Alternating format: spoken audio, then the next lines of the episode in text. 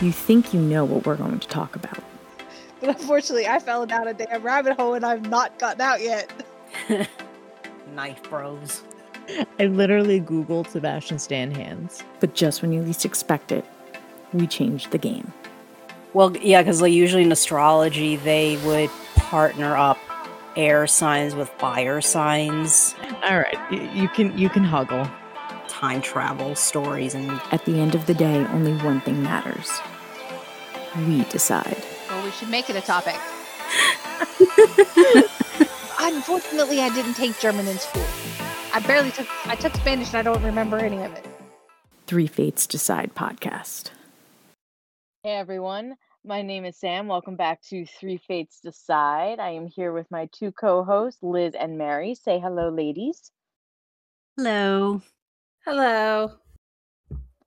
And tonight we are going to be going through another Marvel movie that came out in 2021, Shang-Chi and the Legend of the Ten Rings.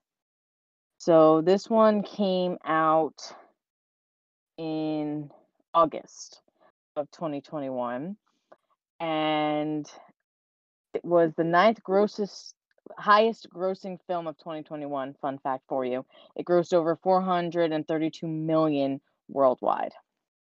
Ooh. there you go. It was released in the us september 3rd as part of phase 4 of the mcu so we're going to as usual go through a quick synopsis. I'll do my best of going through it. And just prefacing this i apologize well in advance if i screw up any of these names i will do my best but i'm sorry uh, Also, spoiler alert coming up, people. Spoiler alert. If you have not watched this movie, don't and don't want to be spoiled, do not listen to this recording. correct but it is available now for your convenience on disney plus shameless plug Exactly. we are not sponsored by Disney Plus, but Disney hit us up. Yeah seriously disney marvel Come on Hey, come on now.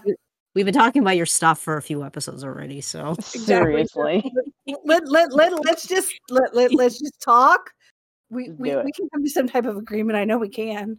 seriously uh, All right. So again, as Mary said, spoiler alert. Um, let's get into this movie. So, so around a thousand years ago, Shu Wenwu discovers the mystical Ten Rings, which grant immortality and godly-like powers.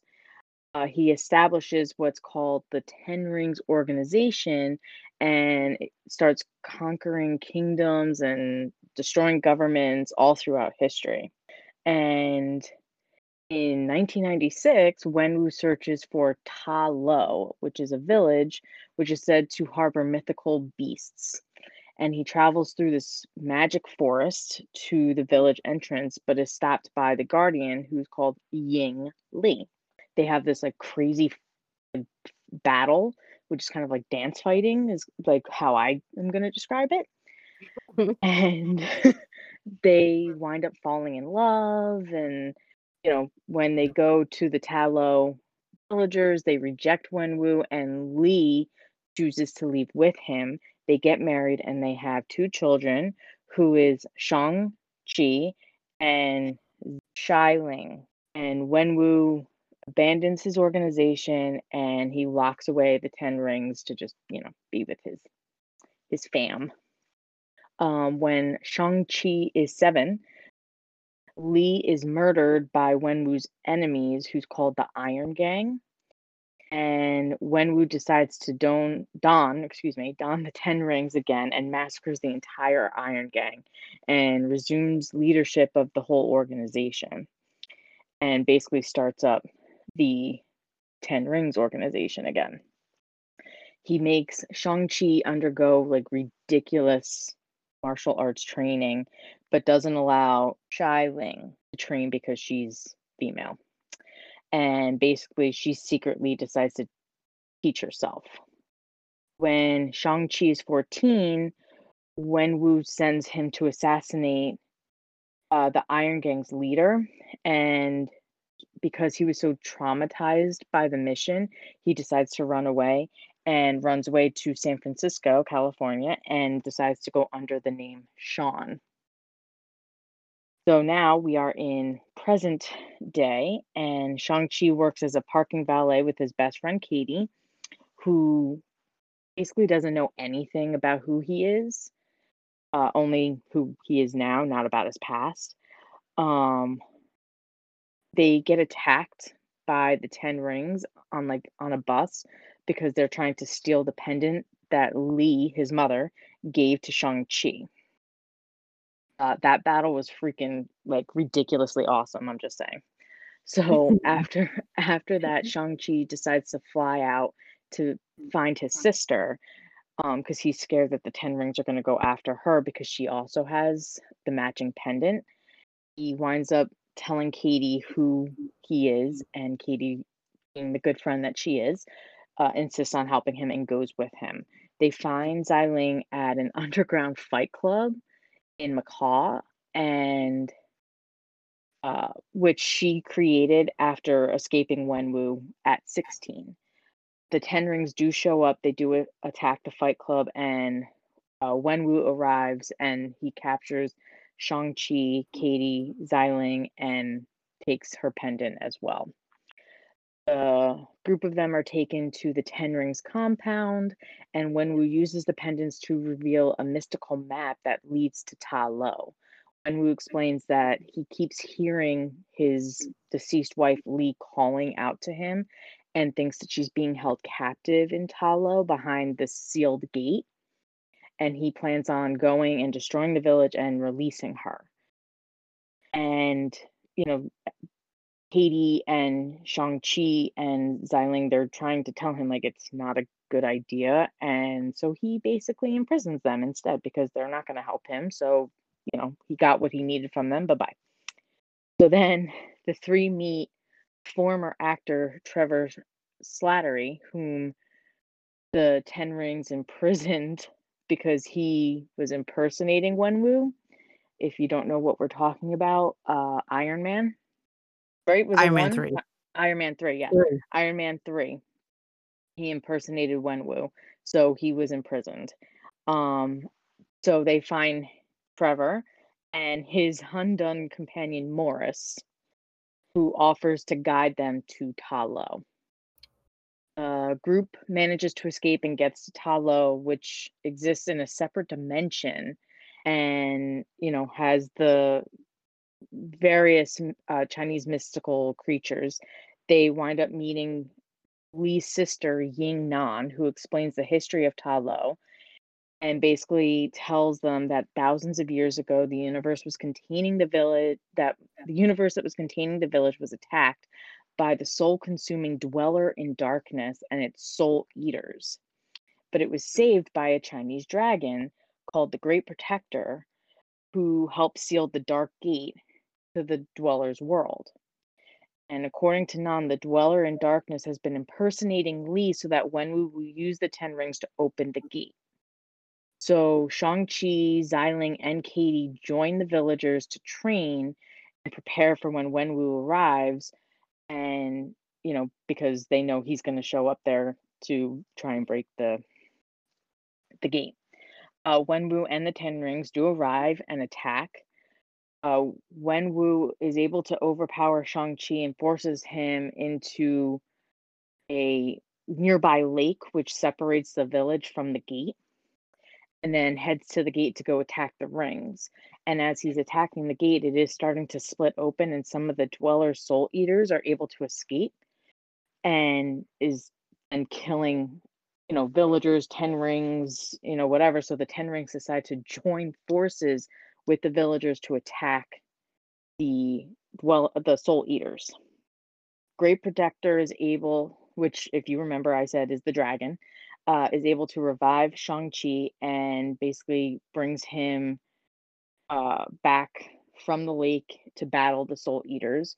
Wenwu and Shang-Chi fight again, and Shang-Chi is able to actually gain the upper hand and basically has a chance to finally kill his father and decides to spare him the Dweller in Darkness, though, does manage to escape because Wenwu did manage to weaken the gate so much and it attacks Shang-Chi.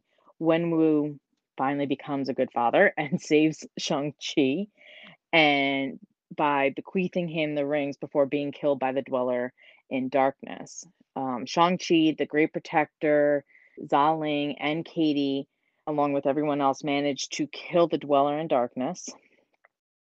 Afterwards, Shang-Chi and Katie return to San Francisco um, and get confronted by a sorcerer named Wong. And if you don't know who Wong is, that's from Doctor Strange. And he summons them to Kamar Taj. And that's pretty much the end of the movie. And then there is a mid credit scene where Wong introduces Shang-Chi and Katie to Bruce Banner and Carol Danvers while researching the ring's origin. And they discover that the rings are acting as a beacon to something. And then there's a post credit scene where Xialing becomes the new leader to the Ten Rings compound and is allowing women and men to train side by side, even though she had told Shang-Chi that she was going to span the entire organization. And that is the end. Yay. You got through it. we got got we through got it. Yeah. It actually wasn't that bad. Yeah. So, Um what did we think? overall I liked it. Yeah, me too. Yeah. Yeah. I mean, overall, I liked it, but there was a few things that I just thought were a little too tropey, and I was like, they really could have done something different. Yeah, yeah. I mean, there were there were a couple of things that um were kind of like eh, but I got past it. Mhm.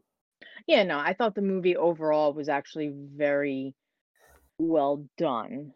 Um, I know like we were concerned about like quote unquote campiness, especially since, you know, tends to be whenever you talk about, you know, Chinese or Asian history, you know, they Mhm. eh, these Hollywood studios tend to I don't want to say overdo it, but they they like I don't know. They make it campy, basically. Like they I guess overdo it is kind of a good way of putting it. Like they just, you know, don't make it as authentic. They they go overboard with trying to make it authentic that it's not authentic. Mhm. So I didn't feel that too much in this. I thought that, you know, they didn't go too crazy, but that's just me. Um but, I thought the casting was was really well done. Yeah. Um Mhm. special effects I thought were pretty good. It was a mix of funny and uh you know obviously had the action and stuff like that. I mean honestly you have Awkwafina and something and you know it's going to be funny. So she's pretty hilarious. Yeah.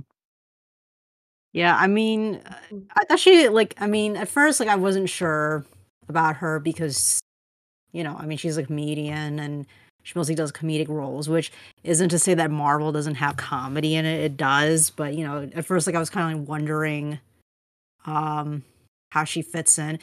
But I guess like she's kind of like the audience uh ca- like she's like the character that kind of represents the audience a bit where Mhm. she's like pulled into this like crazy situation and like wondering what is going on? And you know that's kind of like us as the audience as well. It's like what is going on?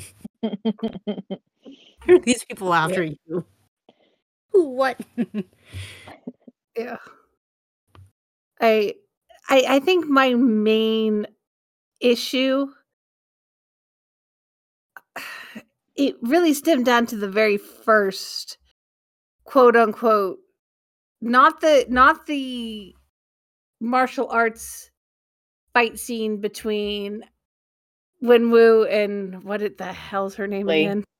Like yeah, her. That one was great. That that was beautiful. I I, Yeah, I it loved how that dance fighting. Yes. But the the Shang the, the the Shang-Chi bus scene, I'm like, damn it. I'm sorry. Don't get me wrong. It was beautifully shot. It was a it, it was well done. It's just so freaking tropey. I'm like, really? You know, kinda you disappointed. notice it happens like in almost every Marvel movie. There's something like that. I know. I know. And I mean, I think that's my that's my biggest. I know I'm I'm whining now, but that's my biggest issue with the Marvel movies. Is there's always the the it's like they just throw in a fight scene that really didn't need to be there. I mean, I guess it- like the it- justification for it was it reintroduces the Ten Rings back into his life after avoiding them for so Yeah, long. I mean, that's that's their justification for it. I which- know, but it, it just it's still I just know. it's just for- to to me it just felt a little too tropey, and I was like,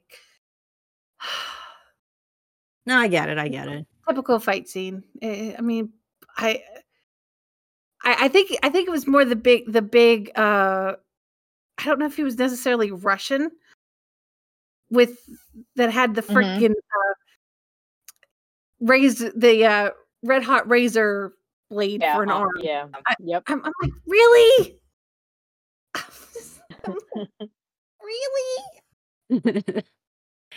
you know, it's funny. Actually, like uh, it's only now that I'm thinking about, it, but you know, actually that bus fight scene actually reminds me a lot of like some of those um Jackie Chan uh films actually. do it did and that was it that's what i was thinking i was like all you need is chris rock and this is a jackie chan movie well, actually it's kind of funny. Like I watching the movie, I found myself really feeling like they took some I'm trying to think what's the best way to describe it. Like a lot of hom- homages to a lot of like I don't want to call them classic, but like a lot of well-known like Chinese movies.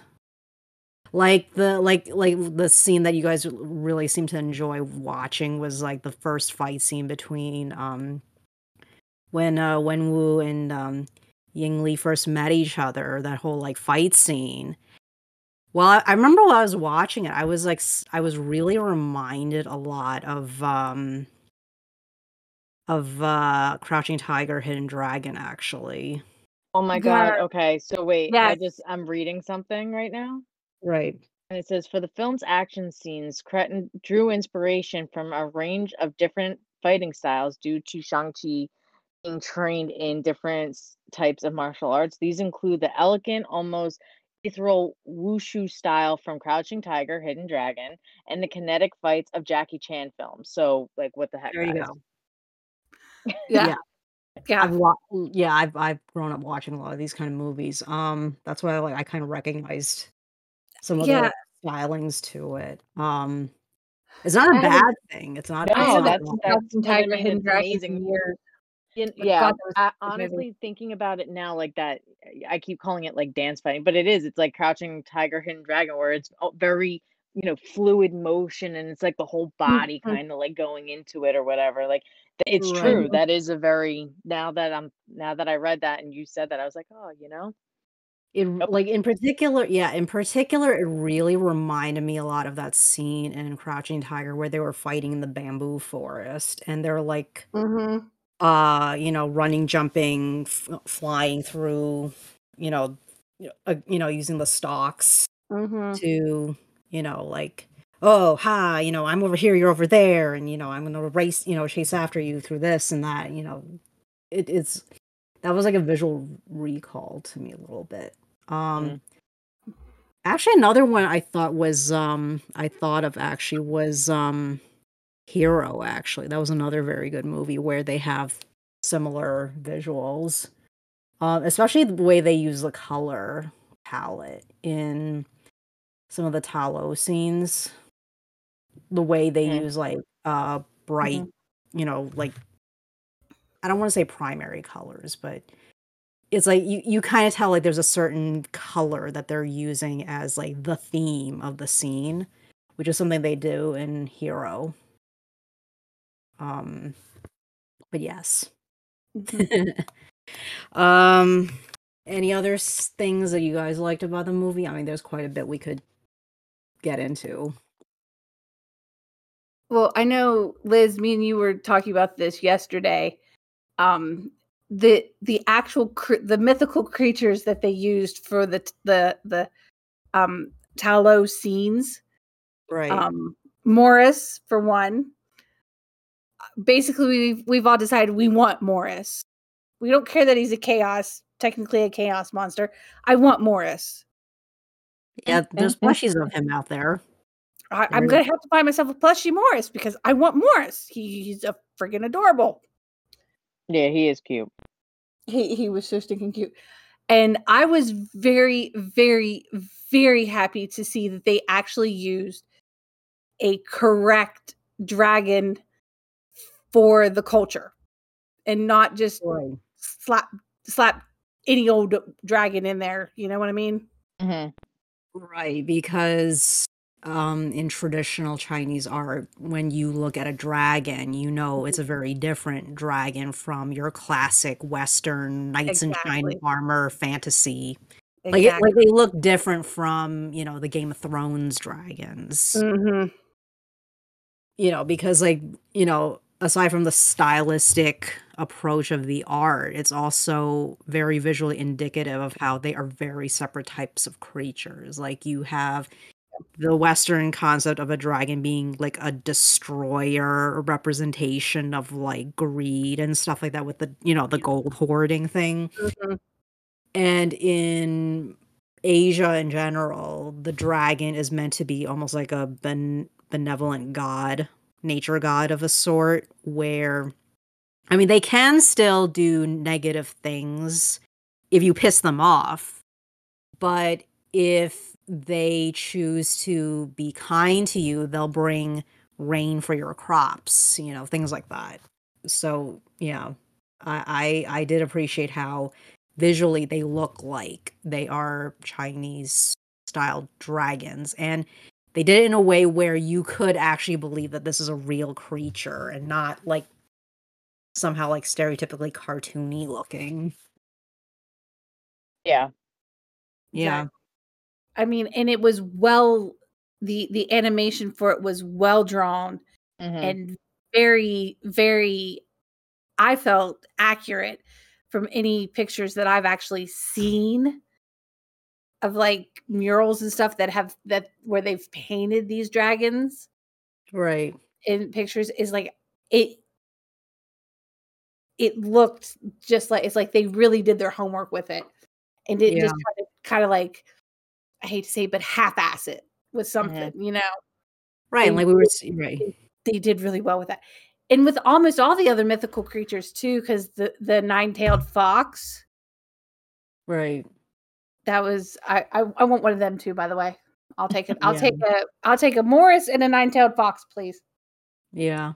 I mean, like, uh, yeah, like we were saying with Morris, the thing is that when you look up like, you know, pictures of what uh of like different drawings of like Hundun, he looks exactly like one. He looks like what this picture would be like if it was a real creature with fur and everything. I mean, you know, and so but he also looks so soft and squishy. Like you want to pick him up and give him a hug. Mm-hmm. And a Yes, pat pat on the head. I was so nervous that Morris and or the dragon were were gonna get killed. It's like like my Yeah. that was like my fear. Yeah. Yeah. A- And and to be fair, the dragon almost did. Almost did, yes. Almost. saved him. We saved him. I was like, Yeah. I was like, please, not the dragon. I I would have been sadder about Morris, to be honest. I would have cried. Yeah, you know, but I have a thing for like those type of, you know, whether it's like a Morris or whatever, because it's like either like like animals, like you know, pets or whatever, and it's like their innocence. Even though like the dragon is like you know fighting, but it's like their innocence. It's just Mhm. how I think of it. Yeah. They're not real, but damn it, I thought I just like they're especially Morris. He's he was so innocent. Well, that just goes to show you like how much effort they went into to like making this thing so lovable. And all it Mhm. does is kind of noises. Basi- Basically, he just made a bunch of cute, really cute noises, and I'm like, I want him. Yeah. With his little wings. Mhm. Y- You Uh, completely forget he has no face. I know. Dude.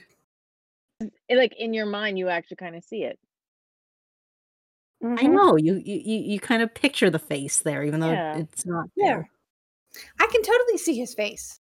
It's an adorable little face. That's just how magical it is, like what they did. Yes. Is it bad that I'm seriously thinking of actually buying a Morris plush from Amazon? But well, they are out there. Like I've seen pictures of it. No, like seriously, I'm looking at Amazon right now. Actually, you know what? Okay, I have to make a. I, I have to like mention that. Um, other than the dragon and the fox and the the well, we would call we call it a phoenix, but it's not really a phoenix. But you know, it's a it's a firebird.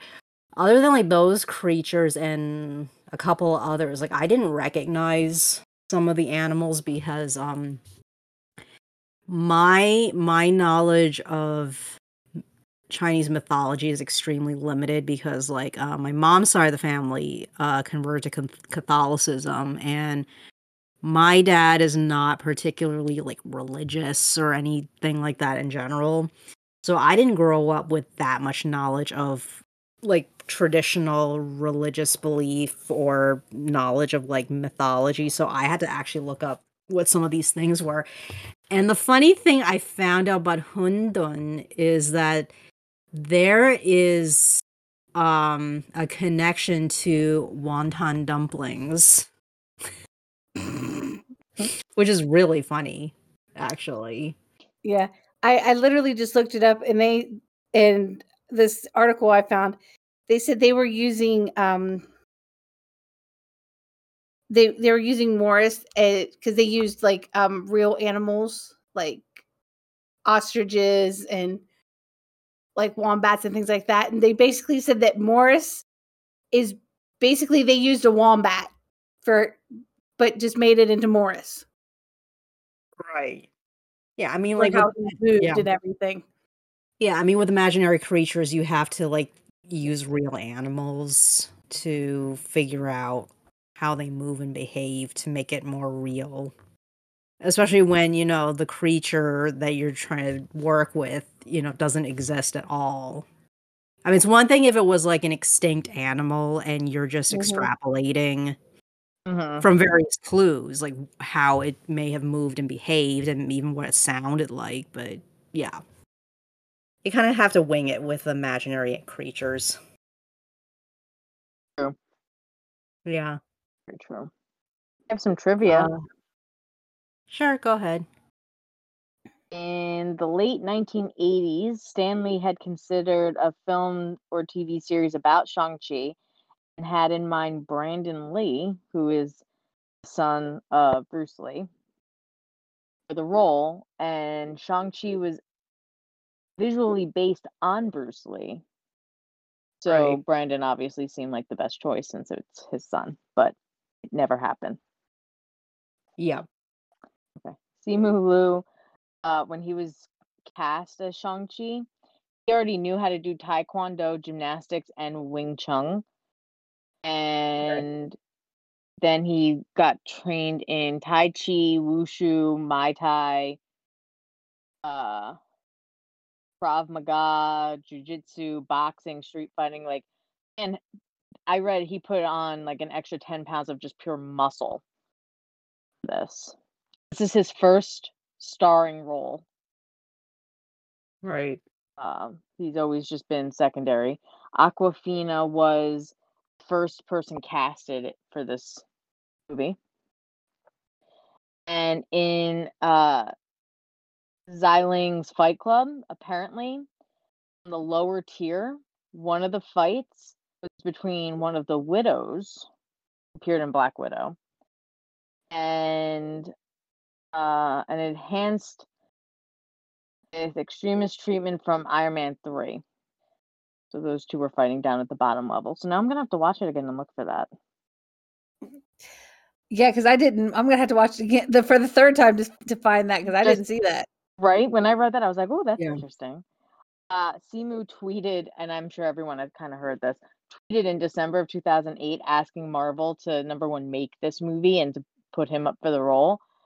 And then in 2019, he tweeted, he retweeted the original tweet and just went, "Thank you." Manifesting works. well, but I'll tell you, they they did very well in uh casting him in the role. Oh yeah, he was he was so good. He was so good. Yeah, you would have. I if I didn't know that it was his first quote unquote lead role, I would have thought he'd been doing it for years. Yeah. Absolutely. yeah, he's pretty. Yeah, he's pretty funny about like talking about his career up to this point. the stock photos. Look at him now. yeah. Hopefully, this opens uh, a lot of doors for him. Yeah. Oh, I'm to sure it will. Not Because to mention like all, all the other kids who are like, see, you can do it. exactly. Um, they started filming in March of 2020. They didn't Oh. get very far because then they had to stop due to COVID. But they were actually the first movie to restart filming at the end of July of 2020. Um, yeah, first feature film to reopen Disney's operations globally after the lockdown. They were filming in Australia. Yeah, actually, quite a few of the upcoming movies were filming in Australia um, because Yeah. for a few months it was like the place that had that was like almost well almost COVID free. But yeah, that we know how long that stayed. Yeah. Unfortunately. And then Simu found out about getting the role of Shang-Chi after waking up from a nap in his underwear eating shrimp crackers. He said that he got a call from Kevin Feige giving him the role along with asking him to come to Comic-Con in four days. Imagine being like, uh, what? I'm not sure like which is which is the weirder casting news story, that one or Henry Cavill really. Oh Finding yeah, him- him him Finding almost, him uh, Superman. yeah, I don't know that because he was too busy playing uh World of Warcraft. and he missed the phone call and had to go to voicemail. it's very funny. Yeah, I'll, I'll never forget that one about Cavill. super super gaming nerd. Yeah, right. Yeah, man after my own heart. Oh god. But yeah, so that's the pretty much only what I found uh the cool ideas. Yeah. Yeah, I mean, I, I think it's like I thought it was like really great how like they did cast like mostly Asian actors um in the Mhm. movie, which was good. Yeah. So Time to expand the Yeah, horizons. but I will. I I mean, don't don't get me wrong. I, I absolutely love Ben Kingsley, who played Trevor. yeah. Well, I mean, it made sense to include him in it because as far as we know, It really did. the character is still alive. Right. right. So, and, and the fact he did um impersonate quote unquote the Mandarin, and it's like Mhm. I I know in that bonus um in that bonus uh short film they indicated that he was kidnapped by you know members of the Ten Rings to bring back to their boss to punish him, and it was kind of left as a at a que- as a question mark like what happened to him after that. Well, now we got the answer. Yes. Thank God he had Morris. I know.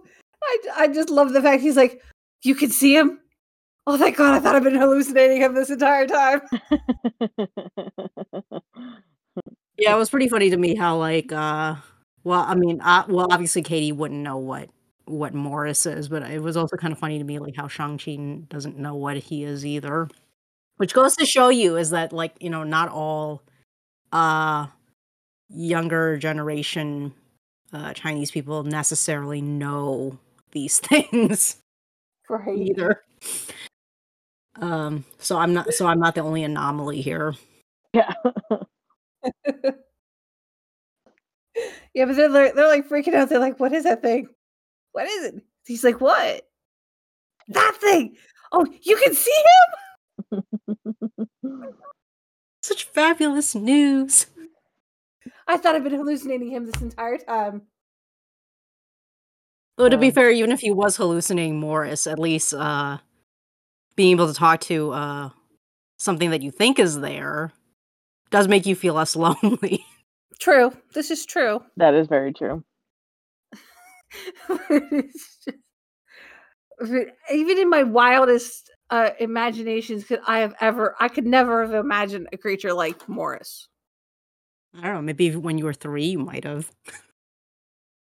I don't even think at three I would have imagined something like Morris.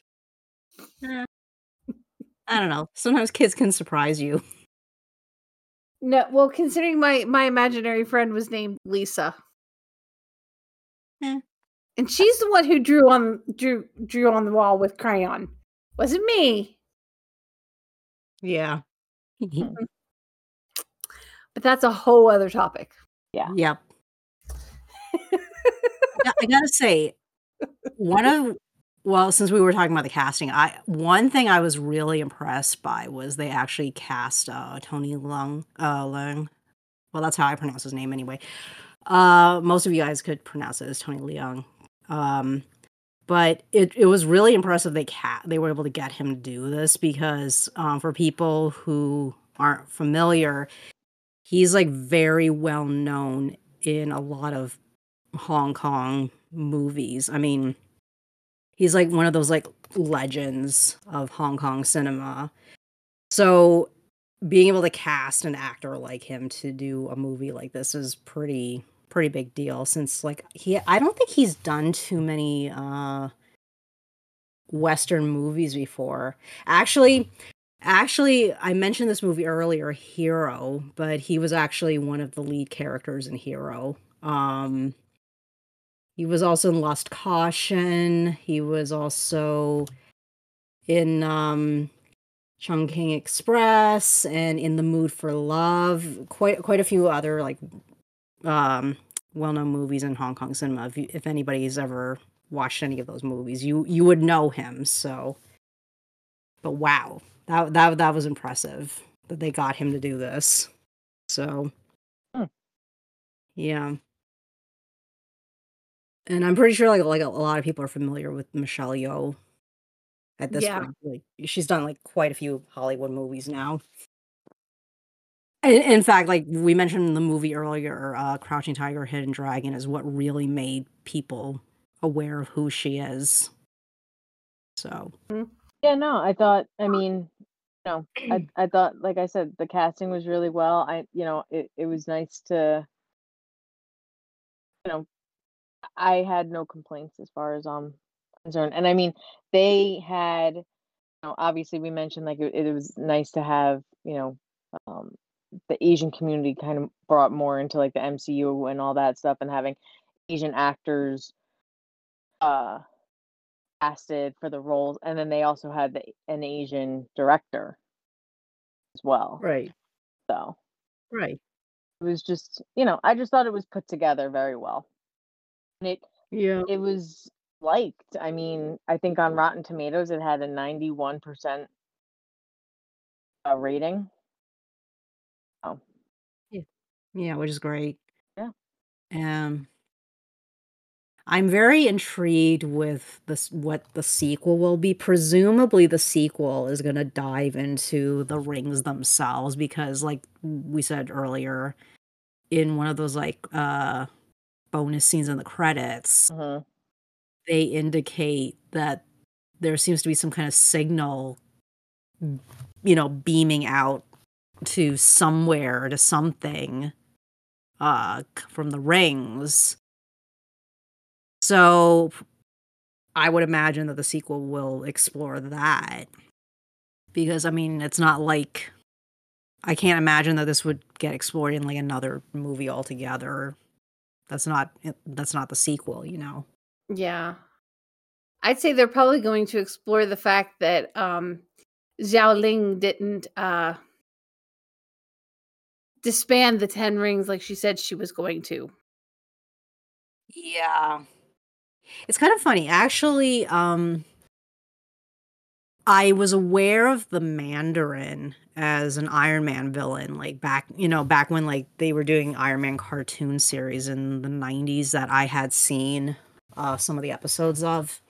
So I was aware of the character being, you know, a villain, but other than that, I wasn't overly familiar with him in any other respect. So I did look up the character a bit more, like what the comic books were saying, and you know, it it it it in like they mentioned that obviously the Mandarin had 10 actual rings. They weren't like the bands that we see in the movie. They were like actual rings and apparently the rings were uh remnants of an alien spaceship that he kind of created into like a ring form so that he has access to some of the technology from the ship so he can use those as his like abilities to do all sorts of stuff.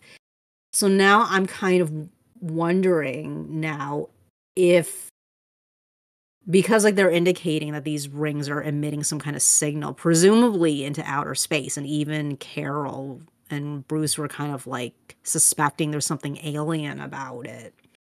Mm-hmm. It actually does seem to have a connection to the comic origins of the rings, but we'll have to see about that, which I thought was kind of interesting. Um, and oh yeah, the other interesting thing I thought was like actually, well, okay, so in the comics, we find out that Shang-Chi's father is the villain, the Mandarin. But obviously, for the movie, they had to change that quite a bit because, of course, as you know, in case anybody wasn't familiar, the Mandarin is basically Marvel's reinterpretation of Fu Manchu, which is, of course, a grossly racist stereotype of Chinese men. So, yeah, that's not going to work. Okay.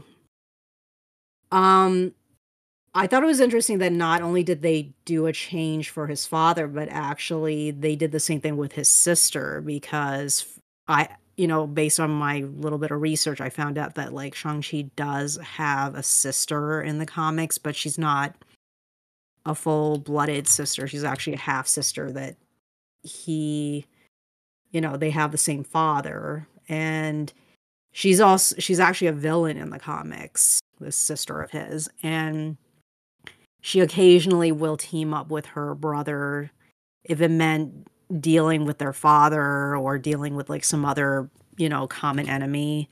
But then she'll go back to do, you know, her own uh, involvement in criminal activity and stuff like that. So I thought it was kind of interesting that they gave this sister character similar uh background and similar traits, but yet they still made her kind of different. So, yeah, that's good. I like it. Yeah, definitely. So it'll be interesting to see exactly how they're really going to um, continue to tie in Shang-Chi and the rings into the rest of the Marvel Cinematic Universe, especially now that they've opened the multiverse or they will be opening the multiverse, I should say. Yes. Yeah.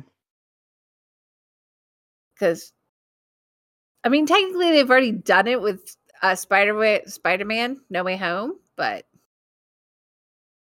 I haven't Yeah. seen that yet. And that's not even technically. It's t- it's what technically a Sony picture. Yeah, so it's not even going to be on Disney Plus. Well, didn't I read somewhere that the first Spider-Man is now on Disney Plus or something? Did I make that up? I have no. I have no idea. I'm gonna have. Let me, I'm. A, I'm a. I'm gonna go find out. I'm gonna pull Yeah. Disney Plus. Basically, you know, I didn't go to the movie theater either. We're gonna have to wait Well, it's Mhm. like on TV Yeah. because it's not gonna most likely won't be on Disney Plus. So, which stinks.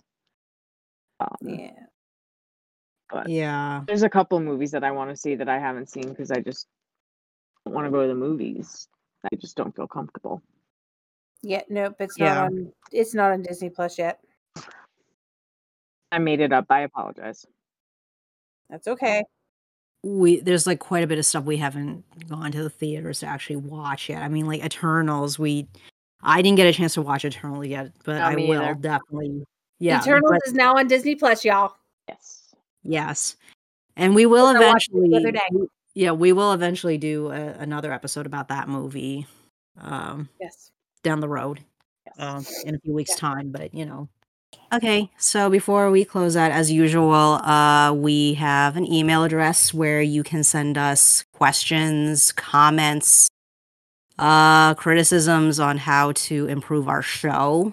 Um, you can email us at three fates decide at gmail.com. It's the title of our podcast, all in one word, and the three is spelt out. And you can also reach us on Instagram at Three Fates Decide. The three is spelled out. And feel free to send us DMs. Let us know what you think. We love feedback. Thanks for listening, everyone. Catch us next time. And see what we're going to talk about. Because the three fates decide.